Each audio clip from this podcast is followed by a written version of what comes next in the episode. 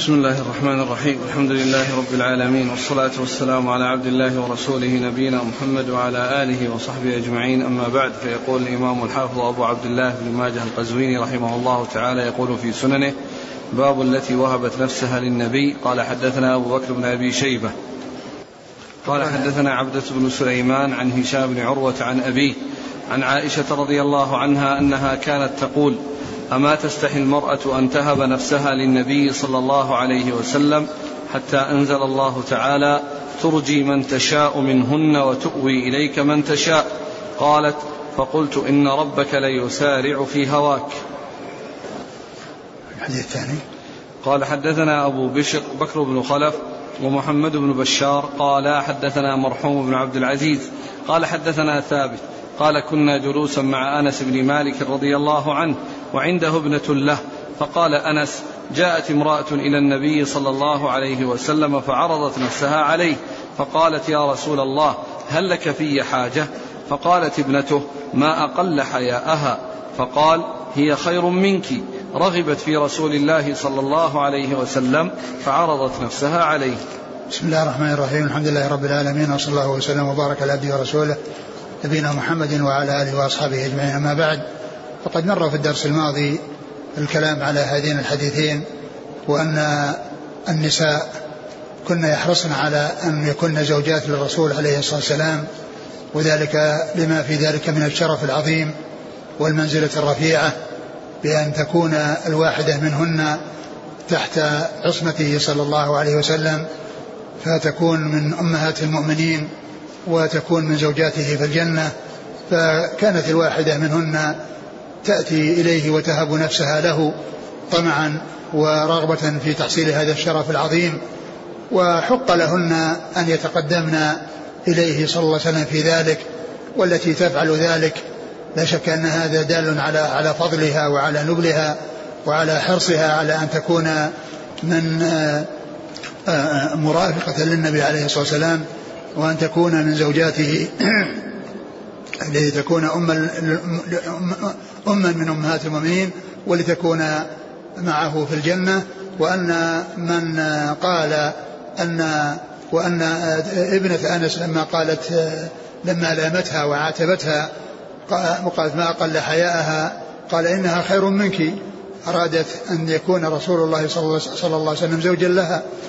وكذلك عائشة رضي الله عنها قالت أما تستحي المرأة وهذا لما عندها من الغيرة رضي الله تعالى عنها وأرضاها. والأسانيد قال حدثنا أبو بكر بن أبي شيبة. ثقة أخرج أصحاب الكتب إلى الترمذي. عن عبده بن سليمان. ثقة أخرج أصحاب الكتب. عن هشام بن عروة عن أبيه. هشام بن عروة ثقة أخرج أصحاب الكتب وأبوه عروة بن الزبير ثقة أخرج أصحاب الكتب. قال حدثنا أبو بشر بكر بن خلف. وهو؟ صدوق للبخاري تعليقا وأبو داود بن ماجه نعم. ومحمد بن بشار. والملقب بن دار ثقة أخرج أصحاب الكتب. المرحوم بن عبد العزيز. وهو ثقة أخرج له أصحاب الكتب. نعم. عن ثابت عن أنس. ثابت بن أسلم البناني ثقة أخرج أصحاب الكتب. نعم. قال رحمه الله تعالى باب الرجل يشك في ولده.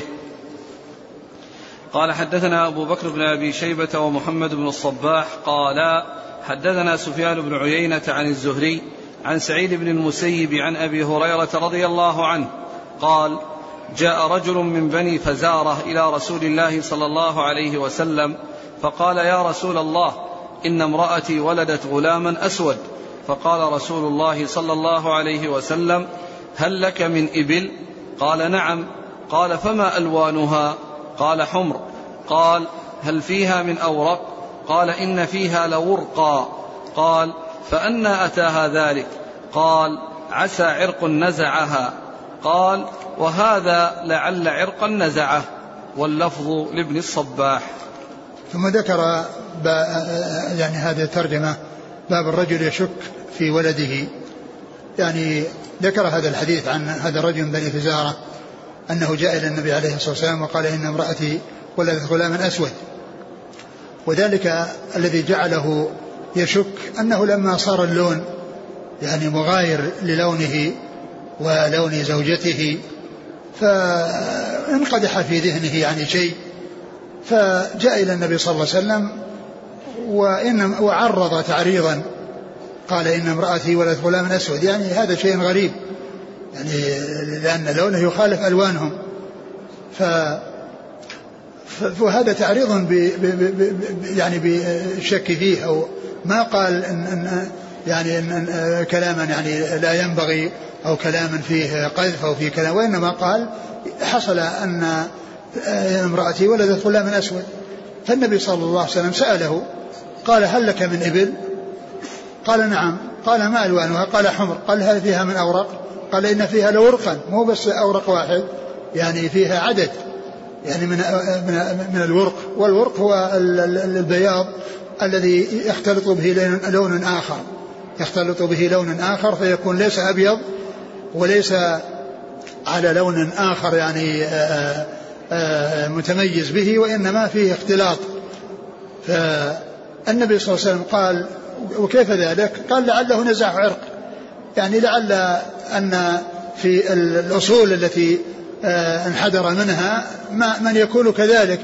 يعني فيه يعني هذا اللون. فالنبي صلى الله عليه وسلم قال ولعله نزع عرق يعني هذا أيضا مثل ذلك. فالرسول عليه الصلاة والسلام سأله أسئلة وأجاب على هذه الأسئلة ثم أخبره على وفق ما أجاب به حيث أنه ذكر سأله هذه الأسئلة وأجاب بهذه الأجوبة. فالرسول صلى الله عليه وسلم قال إذا هذا من جنس هذا.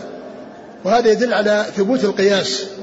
دليل الحديث هذا يدل على ثبوت القياس وأنه من من الأدلة المشروعة والأدلة الشرعية لأن لأن الرسول صلى الله عليه وسلم لما ذكر له أو سأله عن ألوان إبله وقال لعله نزع عرق يعني أن أصوله فيها من يكون لونه أسود فيعني جاء على أساس تلك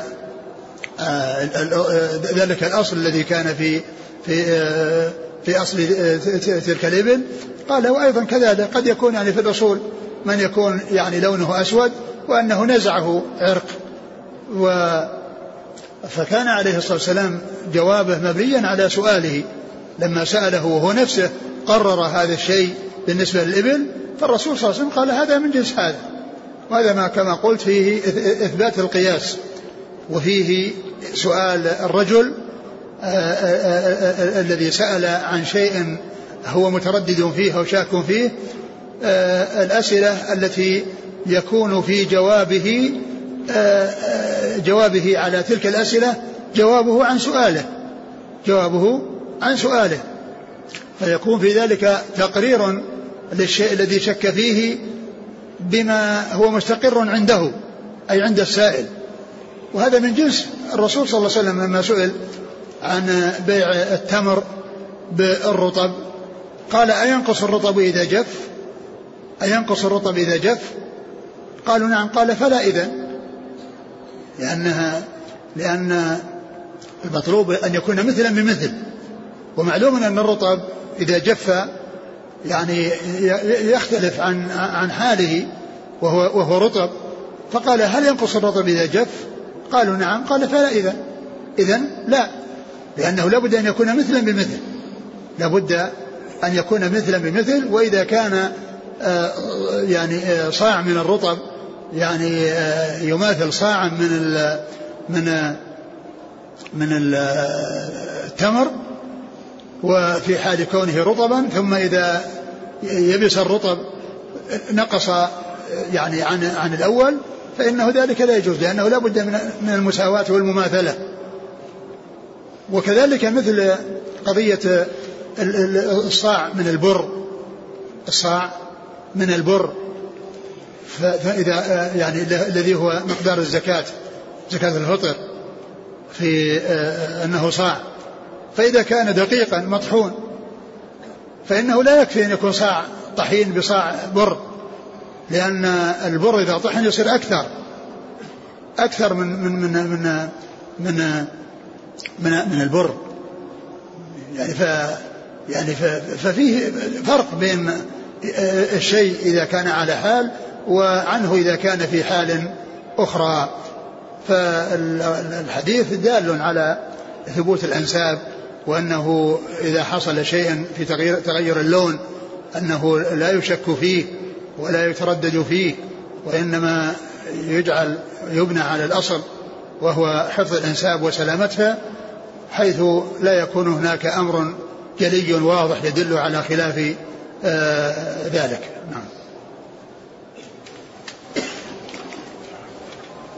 قال حدثنا أبو بكر بن أبي شيبة ومحمد بن الصباح صدوق أخرج له. أبو داود بن ماجه. نعم. عن سفيان بن عيينة. ثقة أخرج أصحاب الكتب. عن الزهري. محمد بن مسلم بن عبد الله ثقة أخرج أصحاب الكتب. عن سعيد بن المسيب. وهو ثقة فقيه أخرج أصحاب الكتب. عن أبي هريرة. نعم. قال حدثنا أبو كريب قال حدثنا عباءة بن كليب الليثي أبو غسان عن جويرية بن أسماء عن نافع عن ابن عمر رضي الله عنهما أن رجلا من أهل البادية أتى النبي صلى الله عليه وعلى آله وسلم فقال يا رسول الله إن امرأتي ولدت على فراشي غلاما أسود وإنا أهل بيت لم يكن فينا أسود قط. قال هل لك من إبل؟ قال نعم. قال فما ألوانها؟ قال حمر. قال هل فيها أسود؟ قال لا. قال فيها أورق؟ قال نعم. قال فأنا كان ذلك؟ قال عسى أن يكون نزعه عرق. قال فلعل ابنك هذا نزعه عرق. وهذا مثل الذي قبله. نعم. قال حدثنا أبو كريب محمد بن العلاء بن كريب ثقة أخرج أصحاب الكتب. عن عباءة بن كليب. وهو صدوق أخرج له. ابن ماجه. نعم. عن جويرية بن أسماء. وهو ثقة صدوق. صدوق أخرج أصحاب الكتب إلا الترمذي إلا الترمذي. عن وهذا اسمه واسم أبيه على يعني موافق لأسماء النساء. اسمه واسم أبيه يعني م م يعني م موافق لأسماء النساء. جويرية اسم امرأة وأسماء اسم امرأة. وقد جاء على رجلين. يعني الرجل الابن اسمه جويرية والأب اسمه أسماء. فهي أسماء للرجال على أسماء النساء. نعم. عن نافع بن عمر. نافع مولى بن عمر ثقة أخرج أصحاب الكتب. قال رحمه الله تعالى باب الولد للفراش وللعاهر الحجر. قال حدثنا أبو بكر بن أبي شيبة قال حدثنا سفيان بن عيينة عن الزهري عن عروة عن عائشة رضي الله عنها أنها قالت إن ابن زمعة وسعدا رضي الله عنهما اختصما إلى النبي صلى الله عليه وسلم في ابن أمة زمعة. فقال سعد يا رسول الله أوصاني أخي إذا قدمت مكة أن أنظر إلى ابن أمة زمعة فأقبضه. وقال عبد بن زمعة أخي وابن أمة أبي ولد على فراش أبي. فرأى النبي, فرأى النبي صلى الله عليه وسلم شبهه بعتبة فقال هو لك يا عبد بن زمعة الولد للفراش واحتجبي عنه يا سودة. ثم ذكر هذه الترجمة باب الولد للفراش وللعاهر الحجر. آه الولد للفراش يعني لصاحب الفراش.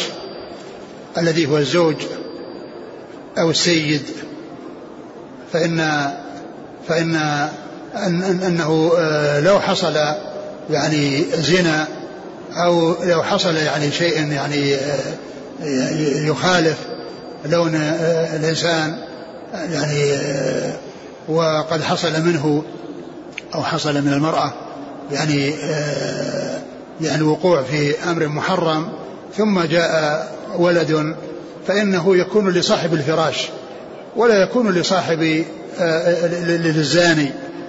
وذلك أن الزاني ليس له ليس له ولد والولد إنما للفراش.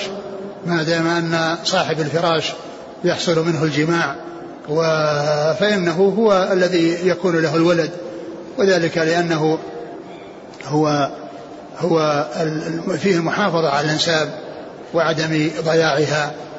قال عليه الصلاة والسلام ذكر هذا الحديث أن رجلا آه، قال أن إن ابن زمعة وسعدا أن ابن زمعة وسعدا أن ابن زمعة وسعدا آه، اختصم إلى النبي صلى الله عليه وسلم في ابنة في ابن أمة زمعة. آه، اختصم إلى النبي صلى الله عليه وسلم في في في ابن في ابنة في ابن أمة. في ابنة أمة زمعة.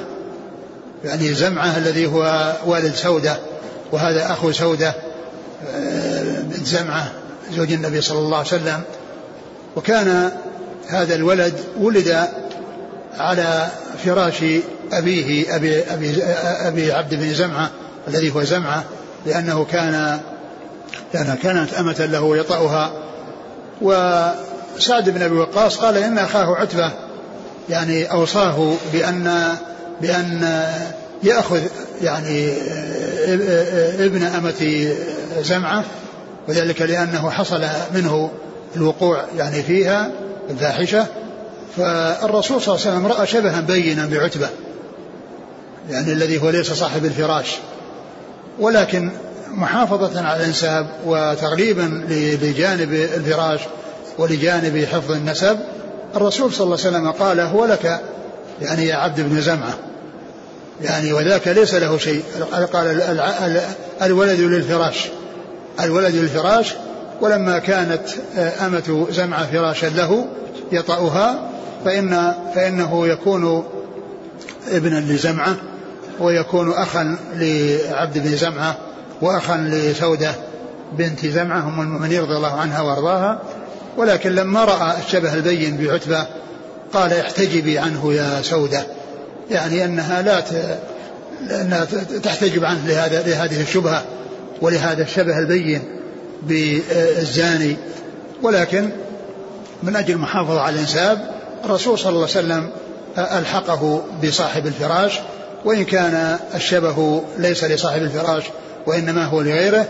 ولهذه الشبهة الرسول عليه الصلاة والسلام قال احتجبي وذلك لما فيه من الاحتياط وما فيه من البعد عن الريبة أو عن الشك الذي الشيء الذي يشك فيه. ف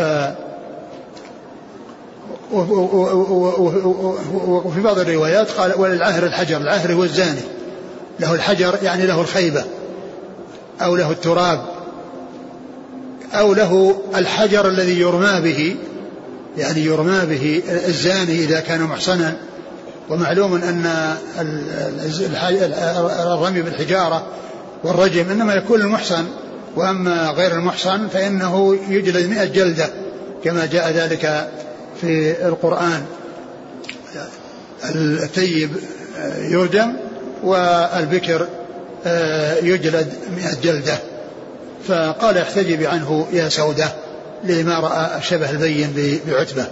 ولكن المحافظة على النساب مطلوبة ولهذا غلب النبي صلى الله عليه وسلم جانب الفراش فألحقه بصاحب الفراش. والعاهر ليس له ولد وإنما له الخيبة وله التراب وله الرجم. يعني إذا إذا إذا ثبت وتوفرت فيه شروطه نعم.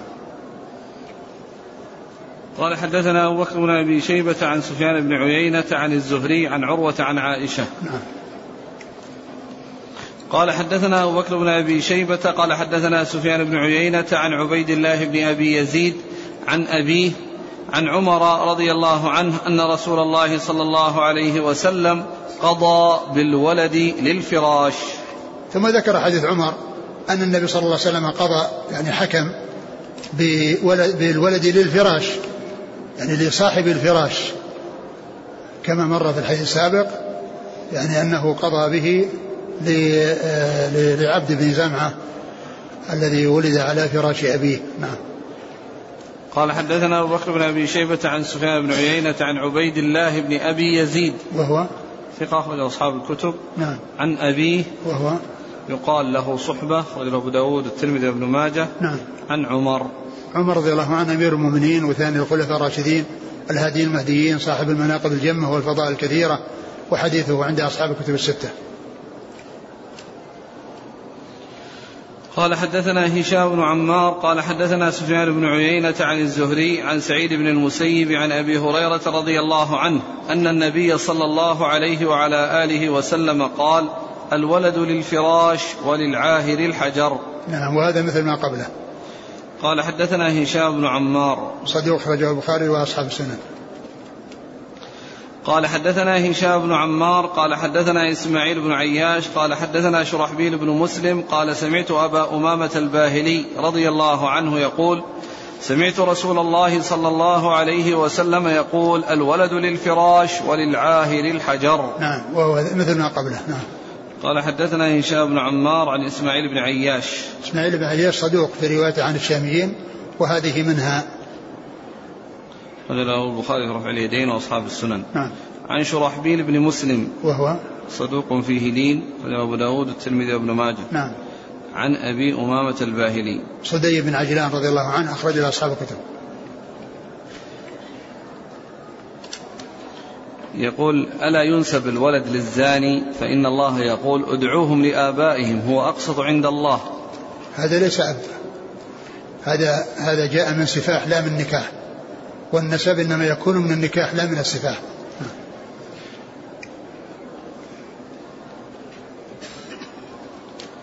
يقول رجل تزوج بامرأة وكان لا يتهمها بشيء فأنجبت وكان, وكان, وكان لا يتهمها بشيء. آه. فأنجبت بعد خمسة أشهر من الزواج. فهل له أن يعترف بهذا الولد أو ماذا عليه؟ لا ليس واقع. ليس هذا لا يكون لا يكون ولدا له. إذا كان الولادة بعد خمسة أشهر من الزواج لا يكون ولدا له لأن أقل مدة للحمل ستة أشهر. أقل مدة للحمل ستة أشهر وهذه أقل من هذه المدة. وإنما كستة أشهر لأن الله عز وجل جمع بين الحمل والفصال بثلاث بثلاثين شهرا وقال في آية أخرى وفصاله في عامين فإذا أخرج أربعة وعشرون شهر من ثلاثين شهر يبقى ستة أشهر للحمل فهذه أقل مدة الحمل. فهذا الولد الذي حصل قبل ستة أشهر لخمسة أشهر أو أقل هذا لا يكون ولدا له. نعم. وش لسه وش تعمل تسوي؟ ليس ولدا له. يعني يعني هذا لا يكون عن طريق عن طريق زنا أو عن طريق يعني شبهة إذا كان حصل شبهة ولا شيء يعني وأما كونه ولدا له لا ينسب له ابدا أقول لا ينسب له نعم يقول هل له أن يعترف بهذا الولد؟ لا لا يعترف به لأنه ما دام انه حصل يعني هذه المدة ليس ولدا له حتى يعترف به له. أو ماذا عليه أن يفعل؟ آه، إن يعني تركها يعني وإن كان أنه تبين أن في أن حصل يعني يعني شيء فيه شبهة لكن الأقرب أنه يتركها لأن هذا الولد يعني حصل يعني لم يحصل منه وإنما من غيره. نعم. يعني ينتفي منه. نعم نعم. أصلا هو ليس له يعني ولا يقال ينتفي بلعان. لأن اللعان الذي يمكن أن يكون منه وأما هذا لا يمكن أن يكون منه. قال رحمه الله تعالى باب الزوجين يسلم أحدهما قبل الآخر. قال حدثنا أحمد بن عبده قال حدثنا حفص بن جميع قال حدثنا سماك عن عكرمة عن ابن عباس رضي الله عنهما أن امرأة جاءت إلى النبي صلى الله عليه وسلم فأسلمت فتزوجها رجل قال فجاء زوجها الأول فقال يا رسول الله إني قد كنت أسلمت معها وعلمت بإسلامي. قال فانتزعها رسول الله صلى الله عليه وسلم من زوجها الآخر وردها إلى زوجها الأول. صحابي من هو؟ ابن عباس. ثم إذا قال باب الرجل باب الزوجين يسلم أحدهما قبل الآخر. والرجلين إذا أسلم أحدهم الزوجين إذا أسلم أحدهما قبل الآخر إذا أسلمت المرأة وزوجها كافر فإنها تنتظره ما دامت في العدة. فإن أسلم فهي زوجته إذا أسلم وهي في عدتها فهي زوجته. وإن يعني لم يسلم فإن فإن لها أن تنتظره ولها أن تتزوج ولها أن تتزوج بغيره. وإنما يكون له الحق في حال كونها في عدتها. أما إذا خرجت من عدتها فإنه آه، يعني لا تبقى آه، لها أن تنتظر ولها أن آه، تتزوج. وهنا ذكر هذا الحديث الذي فيه أنه أن أن, أن امرأة جاءت إلى النبي صلى الله عليه وسلم وأنها أسلمت وتزوجت برجل آخر. وجاء الرجل وقال إنه أسلم معها أسلم معها. فالنبي صلى الله عليه وسلم ردها للزوج الأول لأنها كانت في في العدة. يعني ما دام أنه يعني حصل أنه كان آه، سلامهما معا وإذا أسلم الكافران معا فإنهما يبقيان على نكاحهما وعلى عقدهما الذي كان في حال الكفر.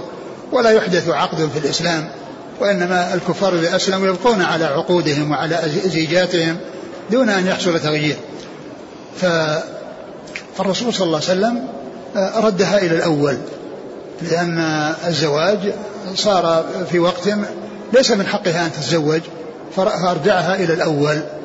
ومعلوم أنه لا بد من آه، يعني براءتها أو استبرائها يعني بعد الزوج الثاني الذي نكحها بهذه الشبهة وترجع إلى الأول الذي هو أحق بها من الثاني.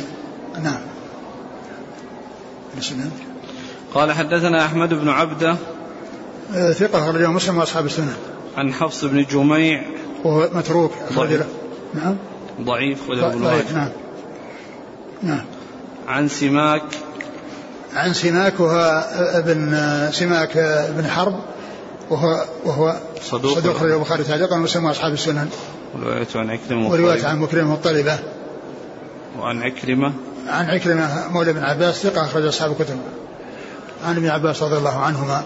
والحديث في يعني إسناده ضعف ولكن هذا هو التفصيل الذي يكون في في في, في مثله. نعم وهذا يفيد بأنها أنها كانت في العدة وأنهم أسلم جميعا وأن الزواج فيه يعني مبادرة إلى التخلص من الزوج الأول مع أنه هو الأحق. نعم قال حدثنا أبو بكر بن خلاد ويحيى بن حكيم قال حدثنا يزيد بن هارون قال أخبرنا محمد بن إسحاق عن داود بن الحصين عن عكرمة عن ابن عباس رضي الله عنهما أن رسول الله صلى الله عليه وسلم رد ابنته على أبي العاص بن الربيع بعد سنتين بنكاحها الأول. نعم. قال حدثنا أبو كريب قال حدثنا أبو معاوية عن حجاج عن عمرو بن شعيب عن أبيه عن جده رضي الله عنه أن رسول الله صلى الله عليه وسلم رد ابنته زينب على أبي العاص بن الربيع بنكاح جديد. أعد الإسناد. أول الثاني. الثاني. قال حدثنا أبو كريب قال حدثنا أبو معاوية عن حجاج عن عمرو بن شعيب عن أبيه عن جده. نعم أن رسول الله صلى الله عليه وسلم رد ابنته زينب على أبي الع... على أبي العاص بن الربيع بنكاح جديد. ثم ذكر آه، آه، ما يتعلق ب ابنة رسول الله صلى الله عليه وسلم زينب وزوجها أبي العاص بن الربيع الذي كانت أسلمت قبله وأسلمت آه، قبل زوجها أبي العاص. وانتظرته وبقيت. يعني فجاء في الحديث الأول أنه آه، أنه ردها بالنكاح الأول بعد سنتين من نكاحها الأول. وجاء في الثاني أنه ردها بنكاح جديد أنه ردها بنكاح جديد. ومن المعلوم أنها إذا كانت في العدة كما مر في الحديث السابق أن الزوج الذي أسلم يعني في حال عدتها أنه أولى بها وبعد ذلك أن الأمر يرجع إليها وهي بقيت. وجاء في الحديث الأول أنه ردها بنكاحها الأول بعد سنة من نكاحها الأول. وفي الثاني أنه ردها بنكاح جديد. وقيل يعني أن, أن, أن أنها لعل عدتها أنها طالت وأن المكث الذي حصل في هذه المدة أن الحيض يعني تأخر عنها ومن المعلوم أن الحيض يعني يتقدم ويتأخر ويطول أحيانا وقد تطول العدة وقد تقصر وقد تطول العدة وقد تقصر كما في المرأة التي تلد فإنها إذا ولدت فحتى وهي من ذوات الحيض فإنها قد تأتيها يأتيها الحيض بعد سنتين ما دامت أنها ترضع ومعلوم أنها آه، آه، يعتبر يعني تعتبر الأقراء فقد يحصل أن أن أن أن, أن الأقراء تتأخر وأنه يطول يعني ويتباعد وقد يحصل التقارب يعني فيما بينها وتكون العدة آه، يعني معتادة بوقت أوقات معينة. ف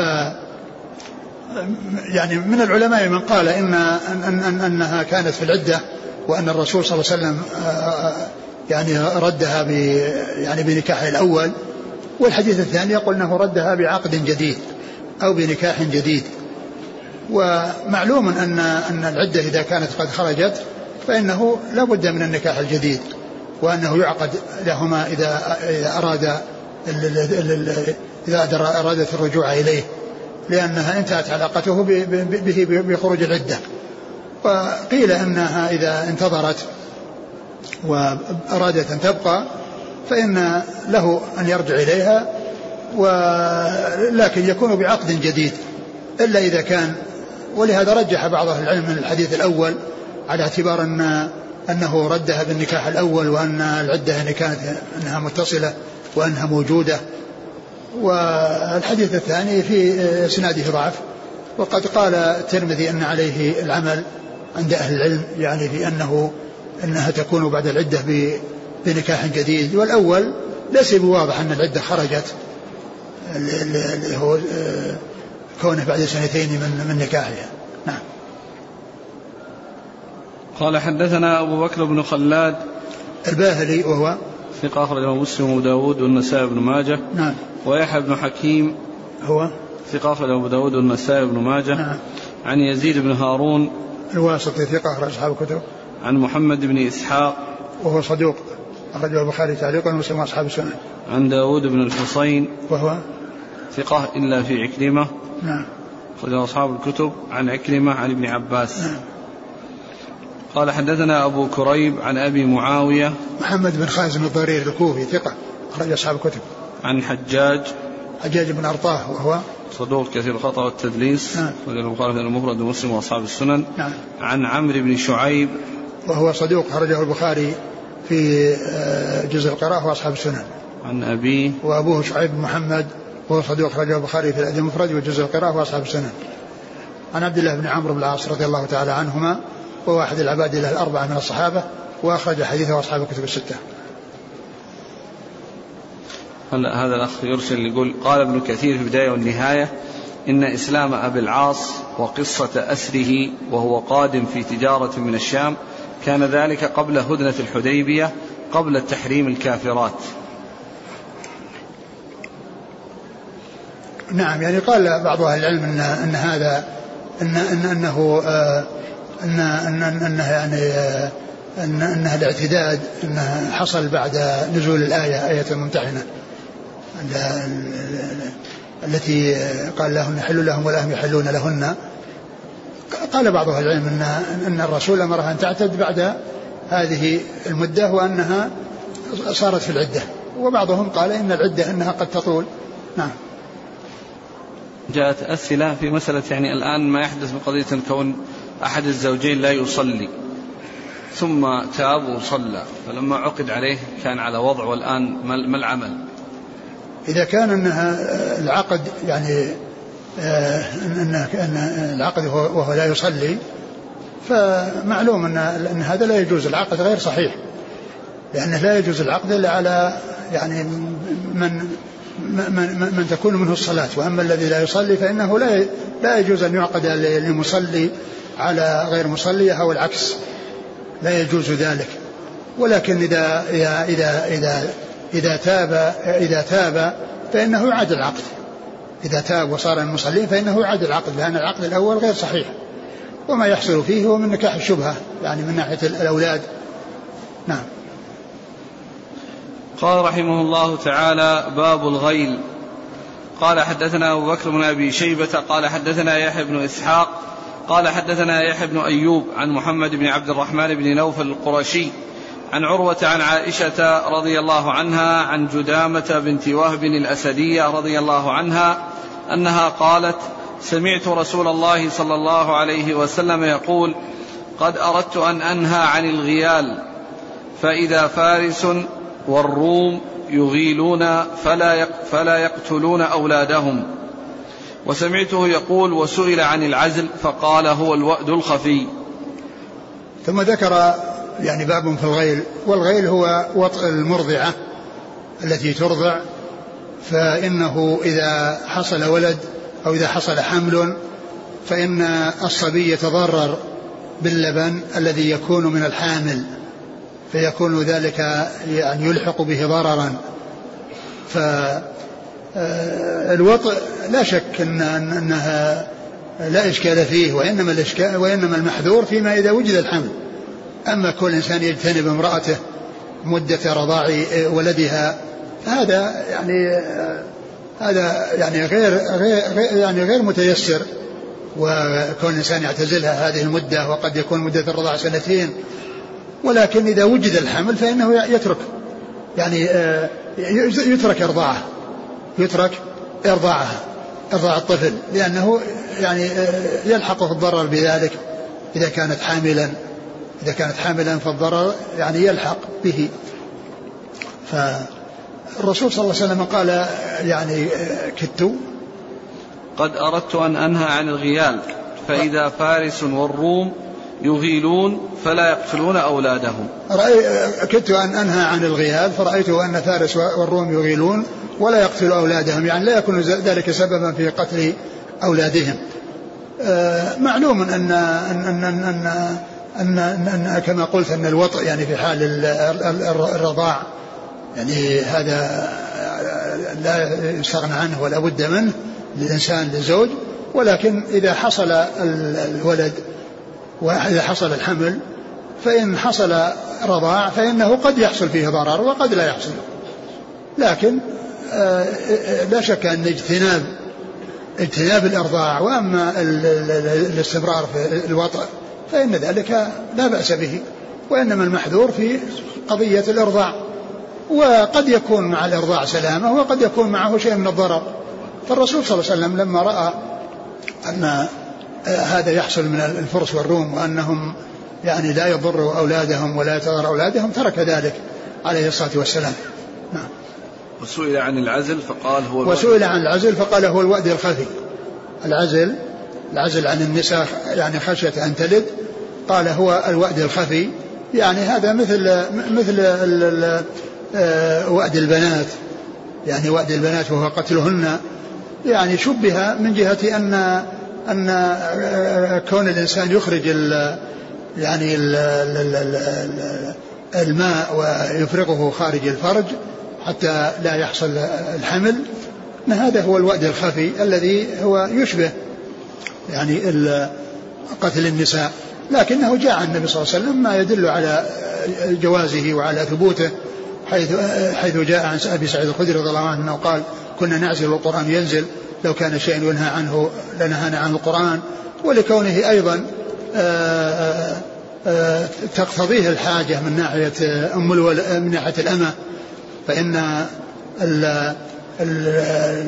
حملها يجعلها أم ولد تخرج عن كونها مالا يتصرف فيه فيكون ذلك سائق. الحاصل أن أن هذا فيه إشارة إلى أن ترك أولى ولكنه لا يدل على على على, على مانعه لأنه جاء ما يدل على ما يدل على جوازه. نعم. قال حدثنا أبو بكر بن أبي شيبة عن يحيى بن إسحاق. هو؟ صدوق وله مسلم وأصحاب السنن. نعم. عن يحيى بن أيوب. ثقة. صدوق ربما أخطأ. أخرجه أصحاب الكتب. نعم. نعم. عن محمد بن عبد الرحمن بن نوفل القرشي. ثقة أخرج أصحاب الكتب. عن عروة عن عائشة عن جدامة بنت وهب الأسدية. تروي عن من؟ هي عن رسول صحابية نعم. هي صحابية نعم. نعم. من خرج لها؟ مسلم وأصحاب السنن. نعم. قال حدثنا هشام بن عمار قال حدثنا يحيى بن حمزة عن عمرو بن مهاجر أنه سمع أباه المهاجر بن أبي مسلم يحدث عن أسماء بنت يزيد بن السكن رضي الله عنها وكانت مولاتة أنها سمعت رسول الله صلى الله عليه وسلم يقول لا تقتلوا أولادكم سرا فوالذي نفسي بيده إن الغيل ليدرك الفارس على ظهر فرسه حتى يصرعه. ثم ذكر هذا الحديث الذي يعني يتعلق بالغيل وأن أن هذا يعني فيه قتل الأولاد سرا وقال إن الغيل لا يدرك الولد حتى يعني يكون فارسا فيصرعه. يعني إن آثار يعني هذا اللبن الذي حصل في حال كون آه، أمه ترضع ف وفيه مضرة وأنه قد يريكه فيصرعه حتى ولو كبر فإنه تبقى آثاره معه. يعني آثار الضعف. وآثار الضرر حتى ولو كان فارسا فإنه يصرعه يعني ويموت بسبب ذلك أو يمرض بسبب ذلك. والحديث بإسناده المهاجر يعني و يعني وفيه كلام وهو مخالف لما تقدم من كون النبي صلى الله عليه وسلم آه، آه، أباح أو أنه لم يمنع ما يتعلق بالغيل وأن أن أن أن الفارس والروم أنهم كانوا يغيلون ولا يحصل لأولادهم شيء. فالإسناد فيه في في هذا الرجل الذي هو مقبول وهو المهاجر مولى آه، أسماء أسماء بنت يزيد بن يزيد بن السكن نعم. قال حدثنا هشام بن عمار عن يحيى بن حمزة ثقة أخرج له. صاحب الكتب. نعم. عن عمرو بن مهاجر. هو؟ ثقة أخرج البخاري في رفع اليدين وأبو داود بن ماجه. نعم. عن أبيه المهاجر بن أبي مسلم. وهو مقبول أخرج له. البخاري المفرد وأبو داود بن ماجه. نعم. عن أسماء بنت يزيد بن السكن. رضي الله عنها أخرج أصحاب الكتب. البخاري المفرد وأصحاب السنن. باب في المرأة تؤذي زوجها. قال حدثنا محمد بن بشار قال حدثنا مؤمل قال حدثنا سفيان عن الأعمش عن سالم بن أبي الجعد عن أبي أمامة رضي الله عنه قال أتت النبي صلى الله عليه وسلم امرأة معها صبيان لها قد حملت أحدهما وهي تقود الآخر فقال رسول الله صلى الله عليه وسلم حاملات والدات رحيمات لولا ما يأتين إلى أزواجهن دخل مصلياتهن الجنة. ثم ذكر المرأة باب المرأة تؤذي زوجها. نعم. باب المرأة تؤذي زوجها. ثم ذكر هذا الحديث أن النبي صلى الله عليه وسلم جاءه امرأة ومعها ولدان لها أحدهما قد حملته والثانية تقود والثاني تقوده فقال النبي صلى الله عليه وسلم حاملات والدات نعم رحيمات, رحيمات. حاملات والدات رحيمات. يعني أن النساء هذا شأنهن أنهن يحملن يعني من ناحية أن يحصل لها الحمل ويحصل لها التعب بسبب الحمل ثم بعد ذلك تلد فتكون والدة ويحصل لها التعب بسبب ذلك ثم تكون رحيمة ذات عطف وحنان. على طفلها ثم ذكر أن لولا ما يكون منها لدخلت مصلياتهن الجنة يعني أنها تكون مصلية وتؤذي زوجها فتكون يعني مع كونها مصلية ويحصل منها إيذاء وهذا ذنب فيكون ذلك يعني سببا في آه، منعها من دخول الجنة. وهذا كما هو معلوم ما جاء مثله فإنما لا يكون المعاصي تمنع من دخول الجنة مطلقا وإنما تمنع من دخول الجنة في أول الأمر. وإلا فإن كل من مات على الإسلام لا بد وأن يدخل الجنة. ولو تأخر دخوله الجنة ولو تمتع أهل الجنة في الجنة وهو يعذب في النار على جرمه فإنه لا بد وأن يأتي وقت من الأوقات يخرج من النار ويدخل الجنة. فهذا فيه الإشارة إلى أن يعني أن الإيذاء أنه سبب في دخول دخول النار وعدم دخول الجنة يعني في أول الأمر قال آه، لولا ما يحصل منهن لولا لولا ما يأتين إلى أزواجهن يعني دخل. لولا ما يأتين إلى أزواجهن يعني من المعاملة السيئة ومن يعني إغضابهم ومن الإساءة إليهم دخل مصلياتهن الجنة معلوم أن المصلي هو الذي هو الذي يعني يكون مسلما ويكون من أهل الجنة ولكن قد يكون من أهل النار إذا حصل مع كونه مصليا ذنوب يستحق بها أن يعذب في النار. إن شاء الله تعالى تعذيبه وإن شاء أن يعفو عنه عفى عنه ولا يدخل الجنة أن يدخل النار.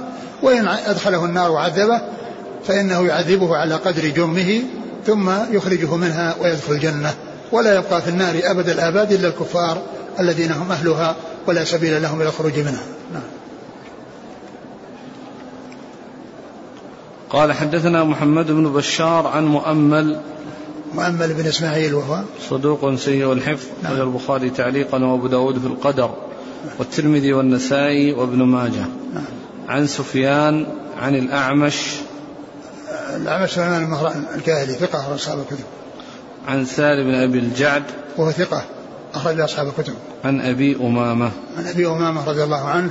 سدي بن عجلان الباهلي وحديث أخرج أصحاب الكتب الستة والحديث فيه انقطاع لأن سالم لم يعني لم يسمع من أبي أمامة فيكون الحديث يعني غير صحيح لانقطاعه.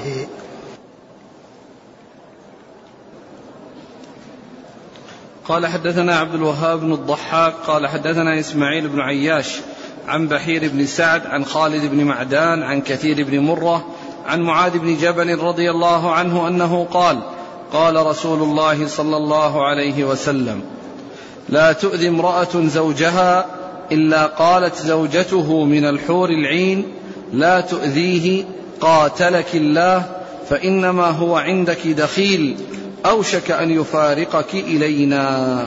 ثم ذكر هذا الحديث عن الزو... عن عن معاذ بن جبل الذي يعني فيه أن الرجل إذا كان له زوجة يعني تؤذيه و فإنها تقول زوجته في الجنة التي هي من الحور العين لا تؤذيه إنما هو عندك دخيل يعني أنه عندك مؤقت يعني في مدة يعني مؤقتة وأنه يوشك أن يفارقك إلينا يوشك أن يفارقك إلينا يعني بمعنى أنه يموت فينتقل إلى يعني الدار الآخرة. ومن المعلوم أن أن أن الإنسان في قبره ينعم في قبره ينعم في قبره بنعيم الجنة. وجاء أن أنه يفتح له باب إلى الجنة فيأتيه من روحها ونعيمها. ومن كان بخلاف ذلك يفتح له باب إلى النار فيأتيه من حرها وسمومها. وهذا يدل على أن آه، الجنة موجودة وعلى أن الحور الحور العين موجودات فيها موجودات فيها الآن وقبل يوم القيامة وأنها في انتظار. يعني آه، الأزواج الذين يعني يكونون لهن مما كان في الدنيا وأن المرأة عليها ألا تؤذي زوجها وألا تكون آه، معرضة لمثل هذا الذم الذي يحصل لها وأن تلك المرأة تلك المرأة من الجنة التي من الحورين تقول هذه المقالة. فهذا يدل على أن المرأة عليها أن تحرص على السلامة من أن تقع في إيذاء زوجها. هذا الحديث. قال متن. لا تؤذي امرأة زوجها إلا قالت زوجته من الحور العين لا تؤذيه قاتلك الله فإنما هو عندك دخيل أوشك أن يفارقك إلينا. نعم. قال حدثنا عبد الوهاب بن الضحاك. وهو متروك رجل ابن ماجه. عن إسماعيل بن عياش عن بحير بن سعد. وهو؟ ثقة رجل البخاري في المفرد وأصحاب السنن. نعم. عن خالد بن معدان. وهو؟ ثقة أخرج أصحاب الكتب. نعم. عن كثير بن مرة. وهو؟ ثقة أخرج البخاري جزء القراءة وأصحاب السنن. نعم. عن معاذ بن جبل. رضي الله عنه أخرج أصحاب الكتب. وضحاك بن مخلد متروك لكن الحديث جاء من طرق أخرى. وهو ضحاك ما روى له إلا ابن ماجه. وقد جاء عن يعني في الكتب الأخرى من غير طريق الضحاك لأن الضحاك ليس له رواية إلا عند ابن ماجه.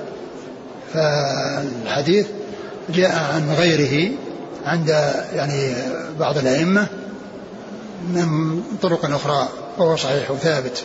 نعم. ورواية إسماعيل بن عياش عن الشاميين معتبرة وهذا منها اللي هو بحير بن سعد هذا من شامي. يقول السائل إذا لم تطع المرأة والدة زوجها هل يدخل هذا في إيذاء الزوج لا شك أن كونها تسيء إلى أمه أن ذلك يؤذيه وعليها أن تبتعد عن إيذائه بأي طريقة سواء عن طريق يعني إيذاء أمه أو عن طريق إيذائه لأن إيذاء أمه يؤذيه إيذاء أمه يؤذيه نعم. هل فيه دليل على أن الحور العين تعلم ما يحصل من أمور الدنيا؟ هذا الحديث يدل على هذا. يقول حتى لو كان الزوج سيء المعاملة؟ إذا كان سيء المعاملة وهو عومل بمثل يعني يعني ما حصل له يعني لا لا يقال إن إن إن, إن, إن, إن إنه مثل آه، من من كان حسن المعاملة. ولكن أي واحد منهما عليه أن يكون أحسن من الثاني وأن يكون أسبق إلى الخير من الثاني وأسرع في المعامله الطيبه من الآخر. لا شك أن هذا هو الذي ينبغي. كما قال الله عز وجل لا تستوي الحسنة ولا السيئة ادفع بالتي هي أحسن فإذا الذي بينك وبينه عداوة كأنه ولي حميم وما يلقاها إلا الذين صبروا وما يلقاها إلا ذو حظ عظيم. قال رحمه الله تعالى باب لا يحرم الحرام الحلال. قال حدثنا يحيى بن معلى بن منصور قال حدثنا إسحاق بن محمد الفروي قال حدثنا عبد الله بن عمر عن نافع عن ابن عمر رضي الله عنهما عن النبي صلى الله عليه وسلم أنه قال لا يحرم الحرام الحلال. ثم ذكر هذه الترجمة لا يحرك الحرام لا يحرم لا يحرم الحرام الحلال. ثم ذكر الحديث في ذلك. قال لا يحرم الحلال الحرام الحلال يعني الحديث مطابق للترجمة أو مثل الترجمة على لفظ الترجمة. وبين الحديث أن الحرام لا يحصل به تحريم الحلال. فلو أن إنسانا وطأ امرأته في دبرها فإن ذلك حرام ولا يحرم زوجته عليه. وكذلك لو يعني حصل الزنا ثم حصلت التوبة وحصل الزواج يعني بينهما فإن ما حصل من الحرام لا يحرم الحلال. وكذلك لو أخذ أخت زوجته فيعني بشبهة أو بغير ذلك ومعلوم أنه لا يجوز في الإسلام فإن زوجته لا تحرم عليه لأن الأولى يعني زواجها مستقر ولا يضيره يعني أن يحصل شيء حرام. يعني بعد ذلك فالحرام لا يحرم الحلال. نعم والإسناد؟ قال حدثنا يحيى بن معلى بن منصور. هو؟ صدوق غير ابن ماجه. نعم. عن إسحاق بن محمد الفروي. وهو؟ صدوق كف فساء حفظه. وله البخاري والترمذي وابن ماجه. نعم. عن عبد الله بن عمر. وهو العمري المكبر وهو ضعيف. أخرج له؟ مسلم وأصحاب السنن. نعم. عن نافع عن ابن عمر. نافع مولى ابن عمر ثقة. أخرج له أصحاب الكتب. عن ابن عمر رضي الله تعالى عنهما. وبهذا ينتهي كتاب النكاح ونتوقف عن التدريس إلى ما إلى بدء الدراسة إن شاء الله. والله تعالى أعلم وصلى الله وسلم وبارك على عبده ورسوله نبينا محمد وعلى آله وأصحابه أجمعين.